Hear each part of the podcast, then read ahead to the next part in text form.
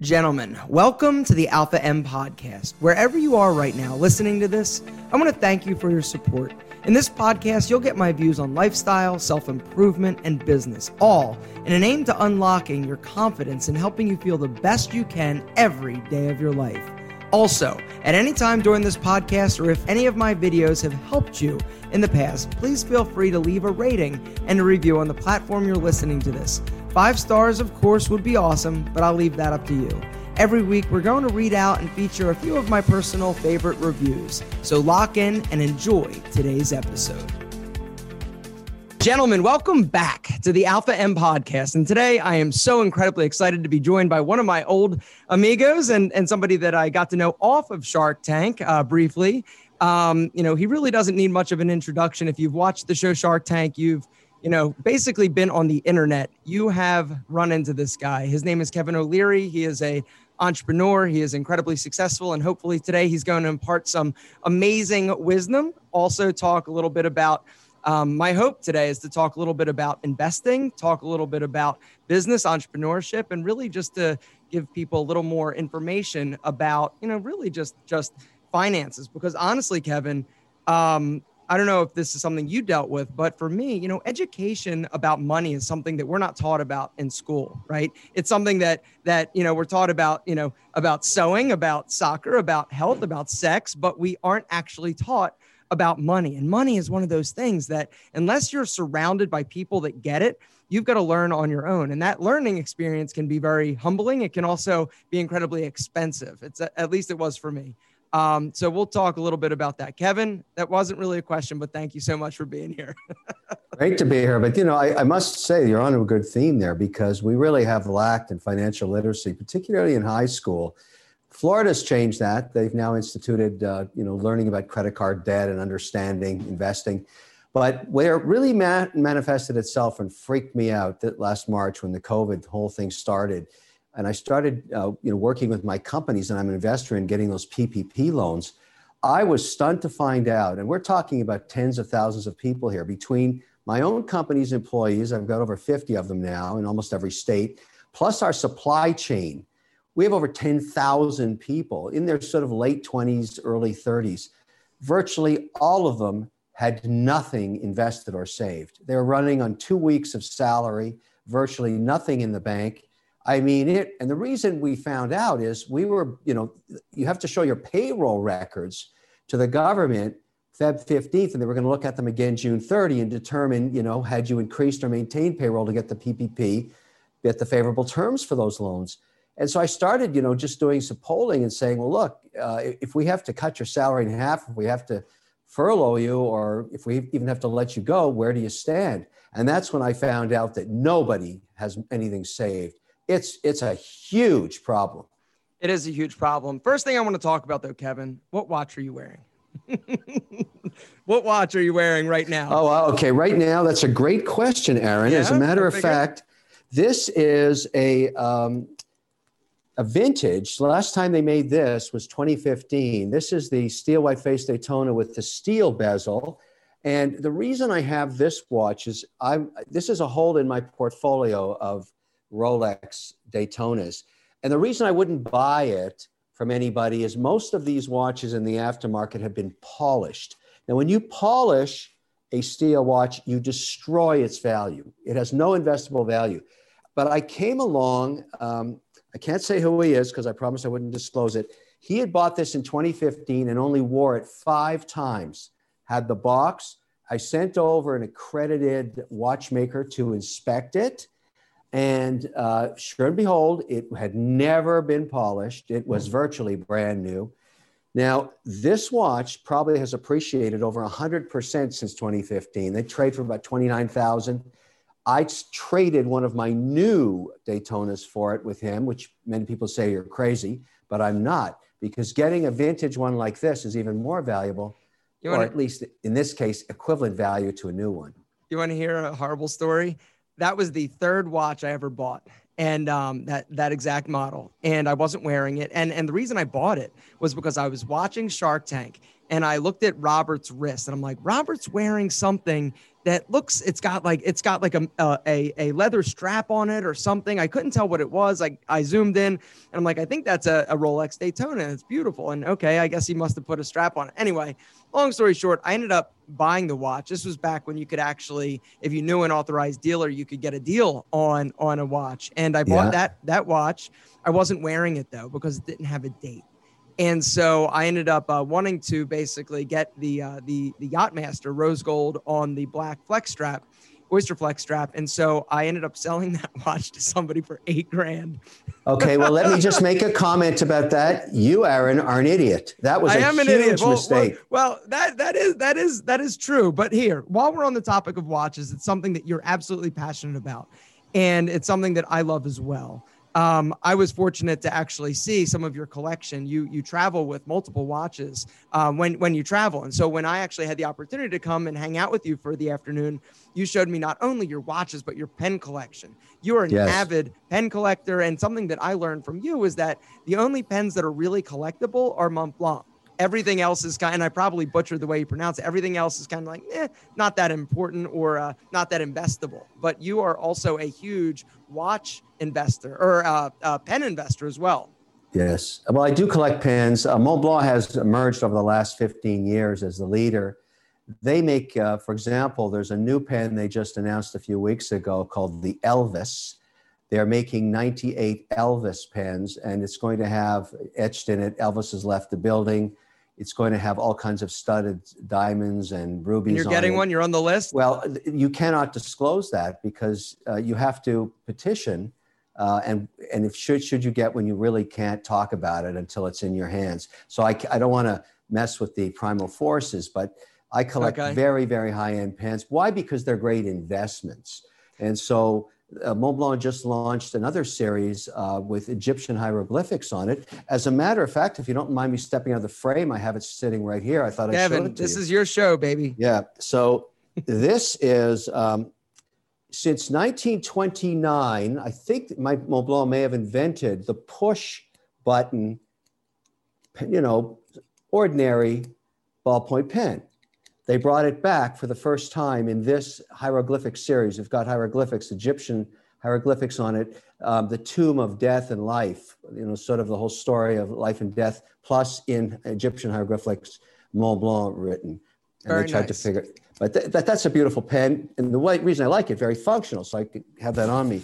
Now, speaking of new watches, I have not put red bands on any of these because they're new, but um, the new uh, Kermit, which I think the new 41 millimeter, I'll just give mm-hmm. you a mm-hmm. quick look at these, are in my traveling pouch. You're right. I basically travel with these. The 41 millimeter r- made of white gold, uh, Submariner with the blue bezel. Mm-hmm. This thing's gone through the roof in Asia.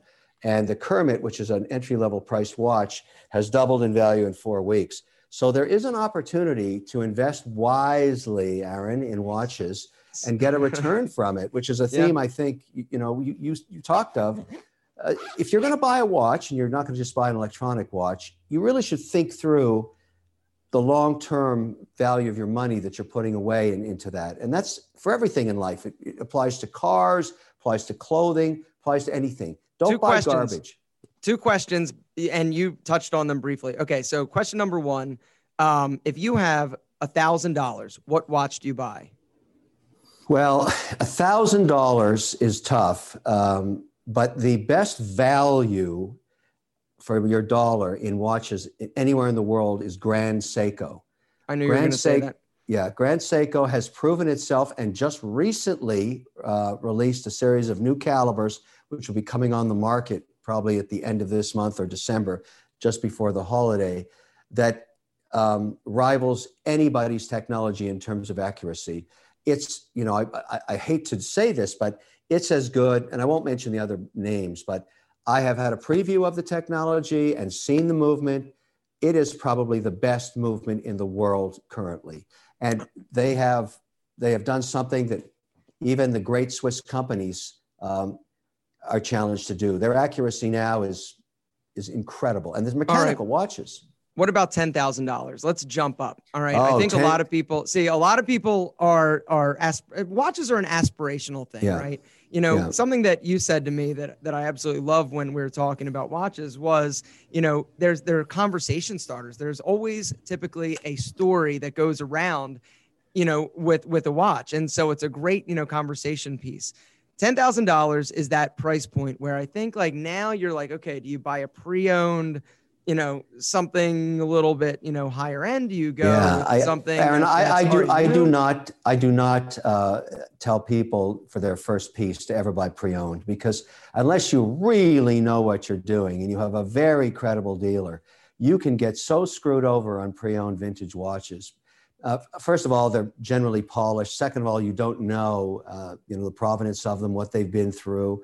There are certain dealers you can work with, but for, if you're going to buy your first watch, you know, you can get an entry level Rolex for 10,000. Um, you certainly can get Grand Seiko for 10,000. Um, it, it's, it's that, you know, if you can, if you can actually spend 2,000 more, you can get into, you know, a Submariner, steel Submariner, which is, has held its value forever. When you buy one of those and 20 years later, you know, there's a story of a guy that bought for, for $485 a Daytona back in 1971 when he was in the army and he forgot he was on antique roadshow he, Yes. right Seven I hundred thousand dollars, and I'm, I use that as an example of long. Now, not everybody's going to leave it and never wear it, but Sure. even Paul Newman's watch that he wore sold for 17 and a half million. These are stories of Rolex. So the big brands for appreciation. There's actually four of them now. Um, it's Rolex, it's Patek Philippe, it's Audemars Piguet, which is the Royal Oak, and now creeping in um, is FP Journe. The FP Journe pieces, even though the company is a micro brand, only makes 900 watches a year. The, the appreciation on those pieces is stunning, just up 100% as soon as you walk out of the store. all right good deal now are you a car guy Uh, yeah, to a certain extent. Yeah, except you know, it's really hard to put to, to inventory cars. After you buy three of them, they become a real pain in the ass. Where do you put them? what what do you drive daily driver I'm, I'm now driving a vintage Porsche Carrera four wheel drive, 20 year old. I keep it in perfect condition. And I just bought, just for the hell of it, a Ford 150 uh, pickup truck because the thing is like a rolling living room. It's got Yeah. so much stuff in it. Yeah, I couldn't help myself. I wanted something funky chicken and uh, with Mhm. a little room in it. So, you know, I'm going to put an Easy Rider rifle rack in the back window and just going to ride around. all right so now let's talk a little bit about shark tank shark tank has not only changed the lives of of millions or not millions but but hundreds of if not thousands of entrepreneurs but it's also changed your life because prior to Shark Tank, you were, you know, a successful entrepreneur, but you didn't have the fame and notoriety that you do now. Now, with the fame and notoriety, you put your name, you put your stamp on pretty much anything, and it's automatically going to be, you know, successful, which is one of the value of values of having a shark be an investor on Shark Tank. How has Shark Tank changed and evolved over what is this 12 years this is the 12th Yeah. season right 12, 12 How- season. How is it how is how has the show evolved but then how have the entrepreneurs and the pitches evolved what i have seen is that they've gotten you know in the early days it could just be a concept or an idea and and they would be allowed on the show now these businesses are legit businesses that a lot of people Yeah. have already heard of and and they're already doing millions in revenue and and you know and and and ultimately successful how have you seen it evolve over the 12 years in the first two years, three years, and this is the same. This format is on not just in U.S. It's on Canada, New Zealand, England, uh, Brazil. The, the, the show had no traction because you know people thought, well, this is I, I work all day at the office, do I really want to go home and watch more shows on business. And everybody thought it was going to fail, but that's not what happened. Um, in its fourth year, it, it skyrocketed geometrically. It went from three or four hundred thousand people watching it to five million in a matter of months, and then 10 million through syndication. And today it enjoys a, a massive audience because the tape is on in 34 countries. So people watch Shark Tank in London, um, in Austria. I have, a, I have a funny story. I was on a, on a, on train between uh, Geneva, Switzerland, and Zurich, and this couple came over and said, "Hey, can, aren't you Mr. Wonderful on Shark Tank?" And I said, "Yeah." And she said, "You're the most hated man in Austria. Can, we just got married. Can I get a picture with you? And I said, Wow, I'm just honored. Like, that's fantastic. So it's really gotten very big globally, same in Spain, et cetera. I, I think what, what's happened is when you're, you ask yourself, and certainly all the competitors have tried to knock it off, what are you really watching when you watch Shark Tank? You're, in my view, you're watching this, the pursuit of freedom. People that are successful financially in life, Aaron, you know this, are free to do what they choose. Or, they, they want to pursue their own passions. It's not about the greed of money. It's the greed of your time to be able to do the things that matter to you while you're alive.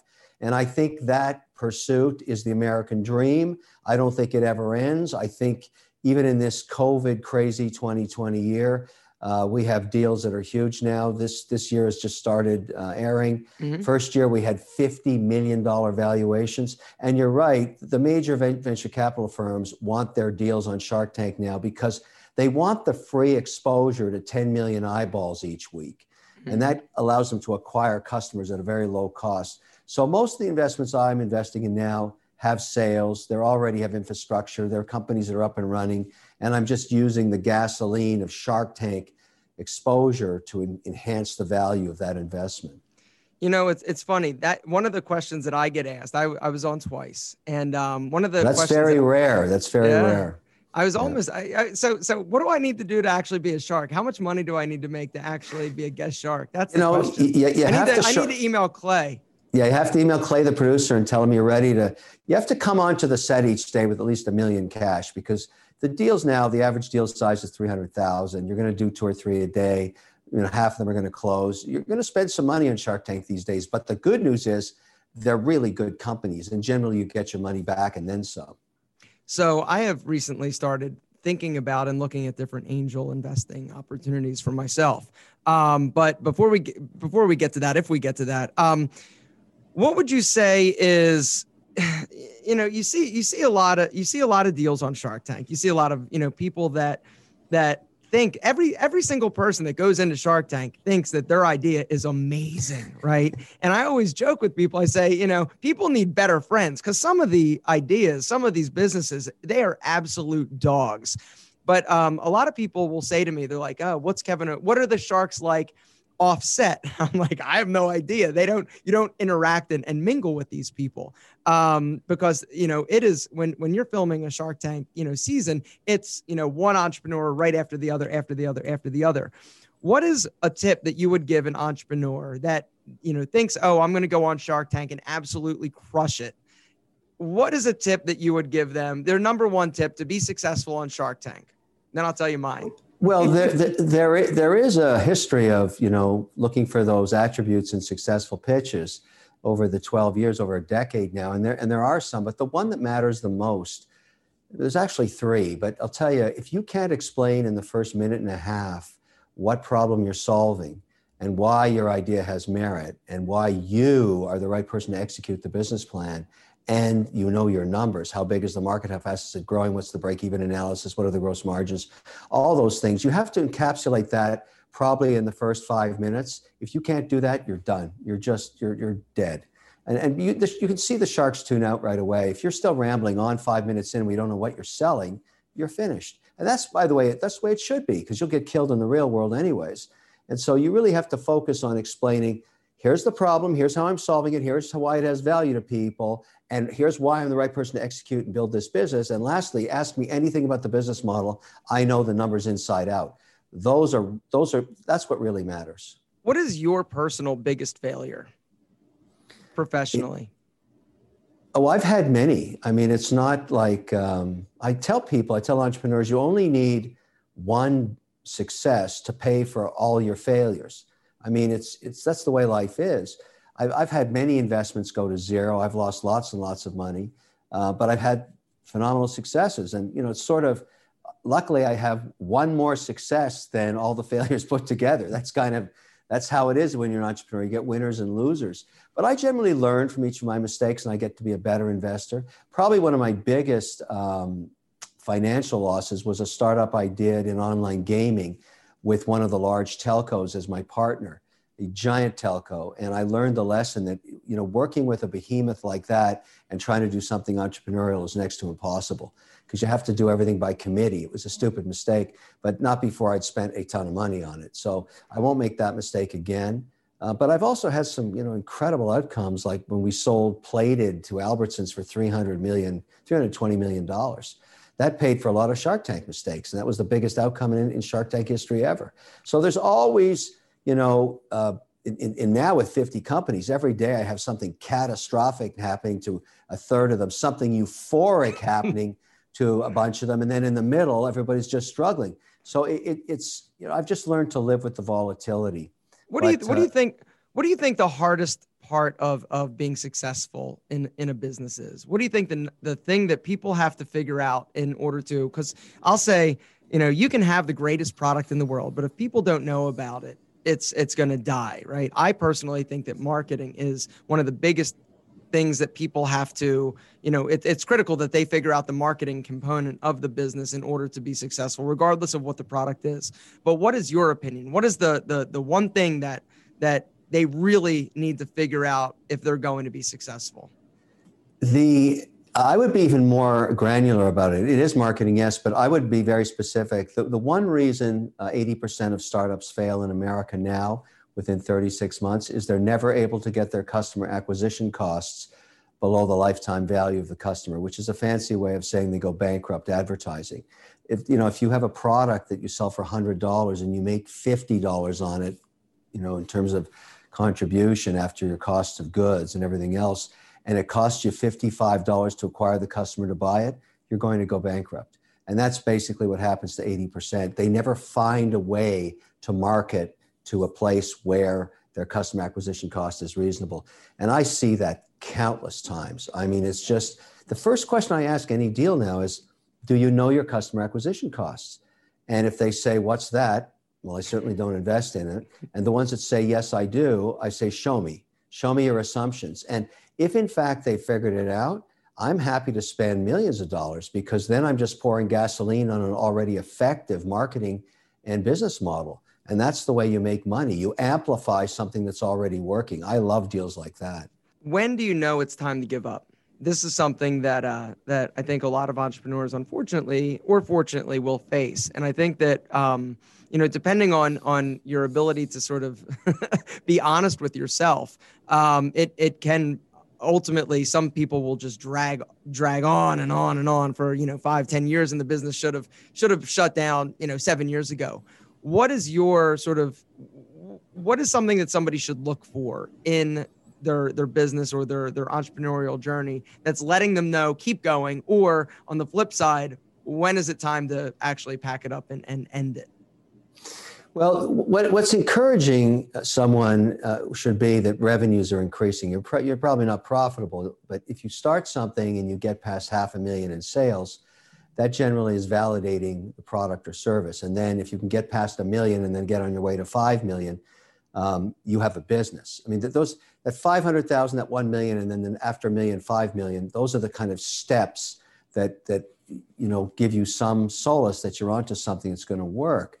But if you're unable to become profitable as sales are growing up to 5 million, um, probably after three years, you're still losing money. And the, the challenge will be that you won't have any capital to expand with. You see, what are the people say to me, what about Amazon? Well, Amazon always had access to public markets capital because it was growing, you know, sometimes 500% a month. But a typical business doesn't do that. And so if you're not profitable within three years, you probably don't have a business, you have a hobby. And you should take it out behind the barn and shoot it, or just, you know, do it as a hobby and go find a real job somewhere.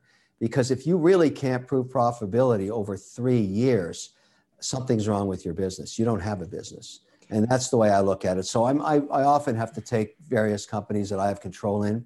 I have to take them behind the barn. And you know what I have to do because I'm I can't waste my time. I can't waste my capital. And more importantly than anything, I don't want them to waste their time. A great entrepreneur generally has two or three failures before they find their deal. And so I want them to realize why they lost out, what was wrong with that business, and start something else.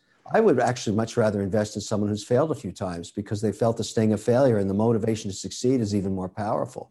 So, but, you know, I will say one thing, Aaron, that we haven't touched on in the past because we've talked a few times. something changed last year uh, regarding uh, entrepreneurs and Shark Tank companies and startups. It used to be the only way you could raise money was venture capital, hedge funds, or private equity firms that had venture you know, funds to, to dole out. And they always wanted preference shares and they wanted special uh, you know, attributes to their investment. They generally would buy a third of your company. Uh, they had control provisions sometimes. It was very onerous. But in the last 18 months, equity crowdfunding is now viable. And I've got multiple Shark Tank companies using like Start Engine is the one that I invested in. There's there's not there's more than just one, but the one I'm getting behind, I'm a paid spokesperson there, plus an investor, and I've got my own companies in there. We raise up to one million seventy thousand on on these CF rounds, they're called, where you can just let the let your customers or the crowd put up 200 bucks, 100 bucks, 500 bucks, whatever it is, and you can raise millions of dollars that way. And that's what we're doing. So we're bypassing the venture capital firms because we don't need them. And I think that's a big trend uh, coming forward. You're going to see, in fact, Start Engine just last week announced a new trading platform where you can trade the shares of your company just like on a stock exchange. And they're doing that with their own shares now. So it's come full circle. It's a new form of fundraising that was actually one of my questions I have. You know, if you're starting a business, how do you raise a hundred thousand dollars like that? What yeah. is what is the number? And and just, yeah, um, just, well, you can raise two fifty. You can raise up to a million seventy thousand. It's called StartEngine.com. Go. We'll link to it, it down below. That's, yeah, that's, and you will see all kinds of companies on it. I mean, all kinds of ideas. And that's the beauty of it. If you can do a good video for 30 or 40 seconds and you can tell a story in two paragraphs, you can raise capital. And that's really the way the world has, has, has gone through the cycle of COVID. So, talk a little bit about passive income. You obviously have a bunch of passive income streams. How many, just ballpark, would you say that you have each month getting getting some type of income from? Well, I have a very large advisory business. I'm a spokesperson for uh, Eureka, which is a Facebook spinout. I'm a spokesperson, as I just mentioned, for uh, Start Engine. And another one that I'm very close to that's very important to me, I discovered during again the PPP loans. If you don't, if you didn't have your payroll and accounting records up to speed, you didn't get PPP. So now I'm I'm involved in a company called TaxHive, which does accounting for small companies.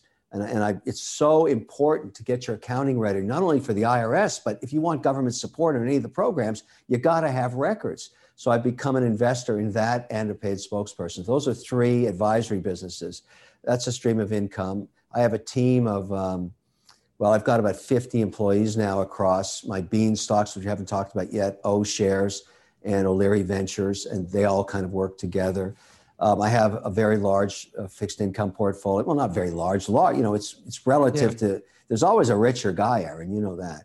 I, I, I have a fixed income portfolio. I have an equity portfolio. I've got and everything I own, um, as you know, I love royalty deals, spins a little cash off every month. And every month, I just got them today for last month, was my tear sheets. Every single source of income, I know exactly what I made last month, how much I spent, and I never let those numbers get too far away from each other. I don't want to go into debt ever. You also, and and that's another another point I just want to talk about. You and I both have something in common. You hate debt as much yeah. as I do. I had to file bankruptcy back in uh, 2006, and at that point, you know, debt when you have a lot of debt, it is absolutely joy soul sucking horrible like it, yeah. it, it's the worst it's the worst thing ever um and so when I when I finally was was you know able to file bankruptcy, or I decided that that's what I had to do because I had literally like three or four hundred thousand dollars in debt. You know, I was driving a beer cart at a gas at a country club just to put gas in my car, and and my business failed.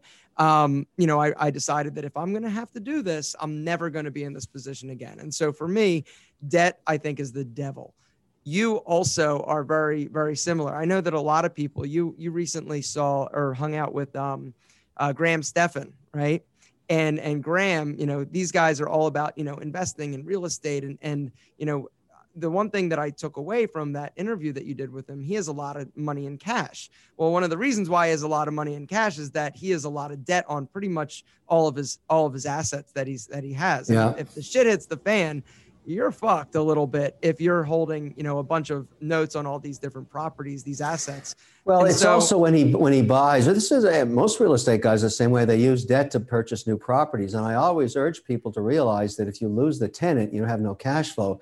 You better have some cash on the side to support your debt um, just during periods of really deep, steep declines like 07, 08 in the market. And so he's figured that out. So he's got himself a big cushion of cash. And there's a reason because he has a lot of debt on the buildings. But you do not like debt personally. No, I don't have debt. I don't use debt. Um, I think if you can't afford to buy it, don't buy it. And the things that my mother taught me this, it's a very simple premise about buying things. Um, I like to, that's why I'm in the watch and pen collecting business generally speaking, and I, I, do this with my watch collection, I mark to market the value of the of the collection every night, um, just from the cloud. There's so many different services out there now that look at the trade. I can tell you that this Daytona traded last night in Asia for 29,000 US dollars, a similar model to it. Now that doesn't mean I'm going to get 29 instantly. It's not that liquid, but I would get somewhere within 15 to 20% of that, which is still a huge return on what I paid for the watch. So I, I, I, look at the things I buy and say, was this a purchase that's going to appreciate in value over time? And you know, there, there are many things that you can buy that don't appreciate, but certainly my art collections, my watches, my pens, even to some extent my cars, I think ahead as my mother taught me. She used to buy Chanel. That's it, Chanel jackets. I've always told this story. 40 years later, when she passes away, the women in my family fought like cats and dogs to get at her clothing, her vintage Chanel jackets. We're trading for thousands of dollars in the open market. I had to beat them with a stick, saying, "Hold on, we got we got to allocate this stuff amongst you." You know, this is mom's stuff, but she was she was crazy about that. She would only buy when she was a young girl one Chanel jacket in a year, and she wore it her whole life. That kind of thinking about quality purchase about style and fashion, which is something you know about.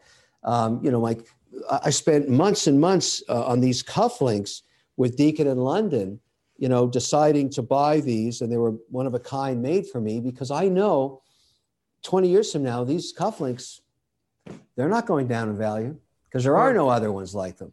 That's so the kind of thinking I have. So let's talk a little bit before I let you go, Kevin. Let's talk a little bit about about money is in terms of investing um, you know, growing up, yeah. I think that, you know, you were talking about your mother buying Chanel jackets. You were in a different um, income bracket, it sounds like, than than a lot of people were. You you if she was buying Chanel jackets, you know, well, that, that's the funny thing. No, she wasn't. She was a seamstress on a you know on a factory floor making kids winter clothing.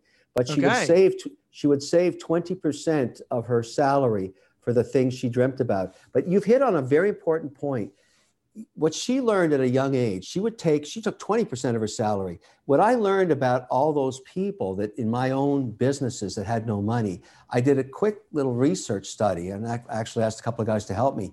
There are 100 million Americans with no investment account. That means they are not saving anything that freaked me out. I've, I've said 2021 is going to be the year that I get behind financial literacy. I invested in an app called Beanstox, B E A N S T O X, that you can download and put a hundred bucks out of your account each week to work. You can automate it. Yes, we've automated, made it really simple. And that, that's the that is the logo. You know, really easy. It's very simple investing. And, and even if you don't understand how to buy a stock or bond, we use ETFs to give you a very diverse portfolio. What is an ETF? That was a question that I yeah, I, I think a lot of people don't understand that. And, it's, an exchange, and investing is scary. Well, it's true, but an exchange traded fund is what an ETF is. It's a basket of stocks. Instead of having the risk of owning one stock, an ETF may have 100 stocks in it, and you buy one unit of the ETF, you get complete diversification across 100 stocks, which I, that's how I invest in equities. So Beanstox does that for you it, it helps you put 100 bucks to work each week, so 400 a month. And if you do that, and the market does what it has done for the last 40, 50 years, you end up with about a million and a half in the bank when you're 65. I want everybody to do that. I don't care if you use Beanstox or something else. I, I made Beanstox because I invested in it because I couldn't find one that was easy enough to use. I mean, there's all kinds of trading platforms and you can get a trade and be a day trader and all that. But mm-hmm. 99% of the people can't do that and they don't know how to do it. And that's what Beanstox is for. to make it really easy to invest. But I, I would find some way, because there's, Aaron, you know this, there's always something you don't need to buy. Some piece of crap that you bought last week for 100 bucks you shouldn't have. You should invest that in your own future and let it grow over time so that when you retire, you have enough money in the bank to continue living. Absolutely. So how did you get involved with Beanstox? How did that it you were you were you were just like, hey, there's nothing simple. There there's a better way, there's a better mousetrap. How did you how did you come up with this idea? Was somebody did somebody bring it to you and say, "Hey, look what we're developing," or was this an initiative an initiative that you undertook? Well, you know, I have a company called O'Shares. It's an ETF company, and it's got about a billion uh, plus dollars uh, under management in it. And I talked to the, the team there. Connor O'Brien's the CEO, and I told him about my story about the 100 million people that don't have anything to invest. And you know, his his initial answer was, "Why don't they just open an account at you know one of the online brokerage accounts?" And I said, "No, you don't get it, Connor. These people don't know anything about investing, and I've got you know thousands of them in my own companies. I need something that's so simple that you download it on your phone. You're 20 years old, and you just tell it to take 100 bucks out of your bank account each week and invest it for you, and that's it." And he said, "Well, you know, let, us we'll do a little research. And he couldn't. He showed me a bunch of apps that are out there. None of them did what I wanted. So I said, look, I'll fund it. I'll fund it. Just I'll, I'll, I'll pay to to build it, and uh, and I'll support it. And so we just launched this thing recently, and it's on the uh, you know you can download it on, on any app store and try it. Try it out. Uh, it's it's um, very transparent. It's very effective. I've been talking about it now for months, and it's going to be my big push in 2021. I want everybody that works within my companies to start saving a minimum of 10% of their salary, minimum. And, and then just start, because I, I never want to hear that again. I have nothing in the bank. Like that just freaks me right out. And you're you're 29 years old? Are you mm-hmm. kidding me? Like that's nuts. Absolutely. And so so we'll link to uh, Beanstox down below. Um, what is the fee structure like? Is it? I was looking. I think I, I looked at all. I looked at all the fee structures, and I said, yeah. I want it really simple. I want a straight five bucks a month. That's it. One price, regardless of how much you invest. I don't care if you have a million dollars in there yeah. or you have ten thousand. It's five bucks because I didn't want some sneaky plan where we hide fees and all that stuff. Because it's me. It's my name. So I just said, make it transparent. Tell people what they're paying each month and what they how they how they use it and that's what we did. I think it's very refreshing just to be transparent about all that stuff. And, and frankly it works. That's excellent. So so um, we're going to link to everything down below. Uh, kevin let me ask you a few questions before we wrap things up. Um, you're an entrepreneur you're thinking about starting a business do you need a business plan? What is a business plan good for? And is there a situation and circumstance where it is not needed? Because that's something that a lot of people, you know, when I was starting my businesses, I, I thought, okay, I need to, you know, develop this like really, you know, granular business plan. I need to, you know, think through everything, which I think is one of the the upsides to a business plan. But but what is your experience with business plans and how much time and energy should you put into that? Because one of the other reasons is, or one of the other issues I see is that a lot of people spend a lot of time planning and and it almost prevents them from moving forward and taking action on their idea. And so, what is your sort of idea or, or strategy behind that? Well, the reason you would want a business plan, and I've, I've done it both ways with investments I've made no business plan and business plan. I'm going to err towards the side of having one, is it forces you to write down and think through your assumptions about what's going to happen. I don't, you know, put a lot of weight into forecasts that are more than 36 months long. So, you know, you can show me this 10-year spreadsheet. It doesn't mean anything to me because I know so much is going to change. But it really forces you to think through things like gross margin, volume and scale, reduction of costs. And it shows me that you have the ability to, you know, organize your thoughts in terms of rolling something out. Now, if you're unable to present a business plan, you're probably going to have a hard time getting investors. They like to look at the plan. But in having said that, I've learned over time you never want a deck, as it's called, more than 12 pages. If you can't explain the business in 12 pages or less, no one's going to fund it. It's way too complicated. So you want it really concise, some basic assumptions, explain what you think you can achieve under worst case, middle case, best case scenario, and try and live within those parameters. And that, I find that very helpful to help me as an investor understand where you want to go. And then when we review it a year later, saying, well, what was wrong about the original plan? What was right? What, what can we change? What do we now know? Number one tip to build long term wealth. Oh, that's that's really a good one. Um, it's a very simple equation. You can't spend beyond your means. You you have to look at what you make in 90 days over three months and what you spend over three months and be honest with yourself. And if you're basically spending more than you make, you're going to go bankrupt and you will not have any long term wealth.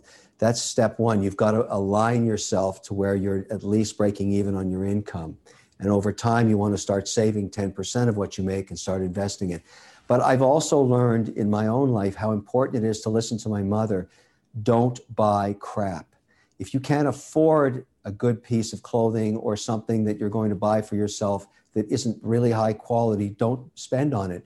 Because if you if you buy high very few high quality things, you'll wake up a decade later and those things will have appreciated in value. And that's in so many different asset classes. That includes your home.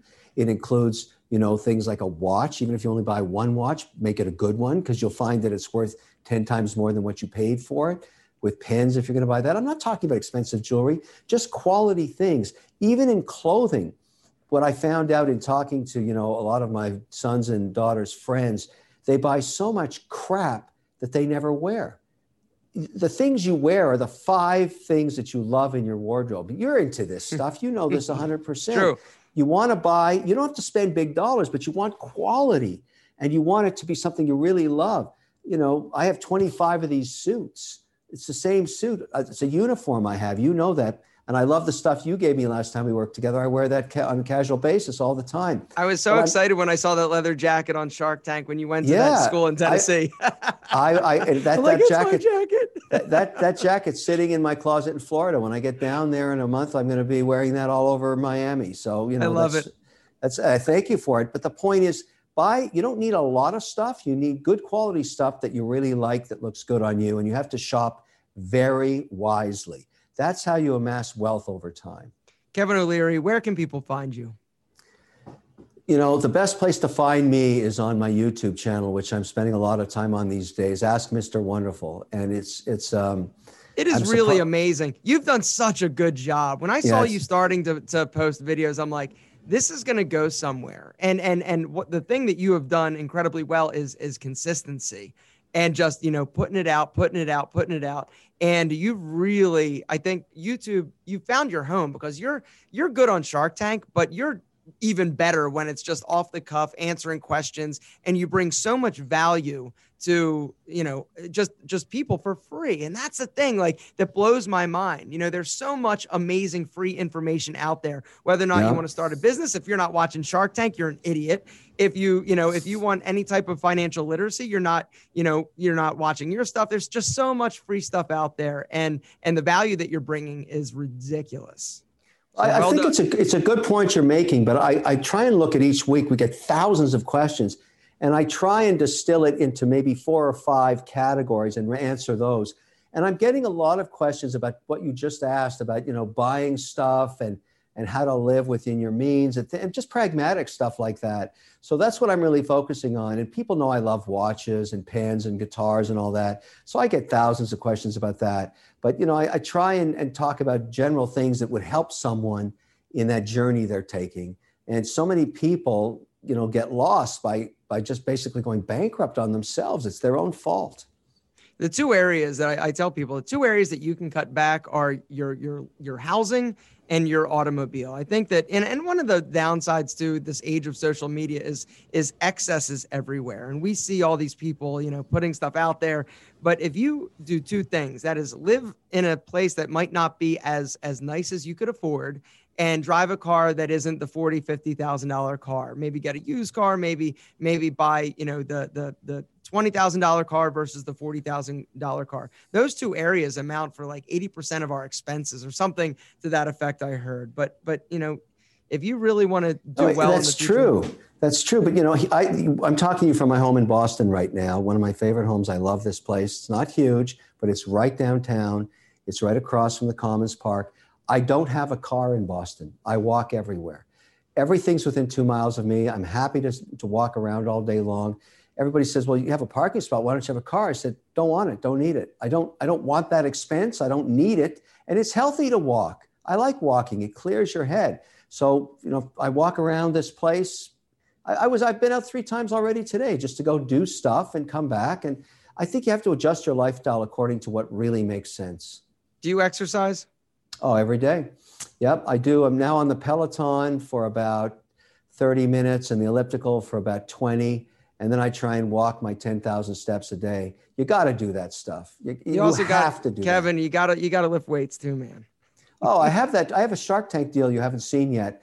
That um, that is a very interesting product, and I have those too. Very cool product. All right, excellent. Well, Kevin, we're going to link to everything down below that we talked about. I just want to thank you so much for taking the time out of your busy schedule and, and talking to me one more time. You're an inspiration. Whenever anybody says to me, "Oh, is Kevin really a jerk in real life?" I go, "No, Kevin is is is not only a sweetheart, he's one of the sharpest sharks that's that's out there." And so, Kevin, thank you so much for spending time with us, and and I wish you nothing but success moving forward, and and excited to see what you do next.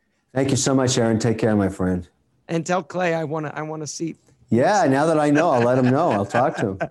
All right, thanks, Kevin. Take care. Take care. Bye bye. Gentlemen, thank you for listening to this episode. As always, I appreciate your support. Once again, if you found this episode or any of the content I've put out in the past helpful, please leave a rating and review on the platform you're listening to this on. Once again, every week we're going to read out and feature a few of my personal favorite reviews. And if you're looking to upgrade your sunglass game, don't forget to check out enemy.com. Honestly, the quality of these glasses for the price is insane. Just read the reviews. Gentlemen, stay awesome.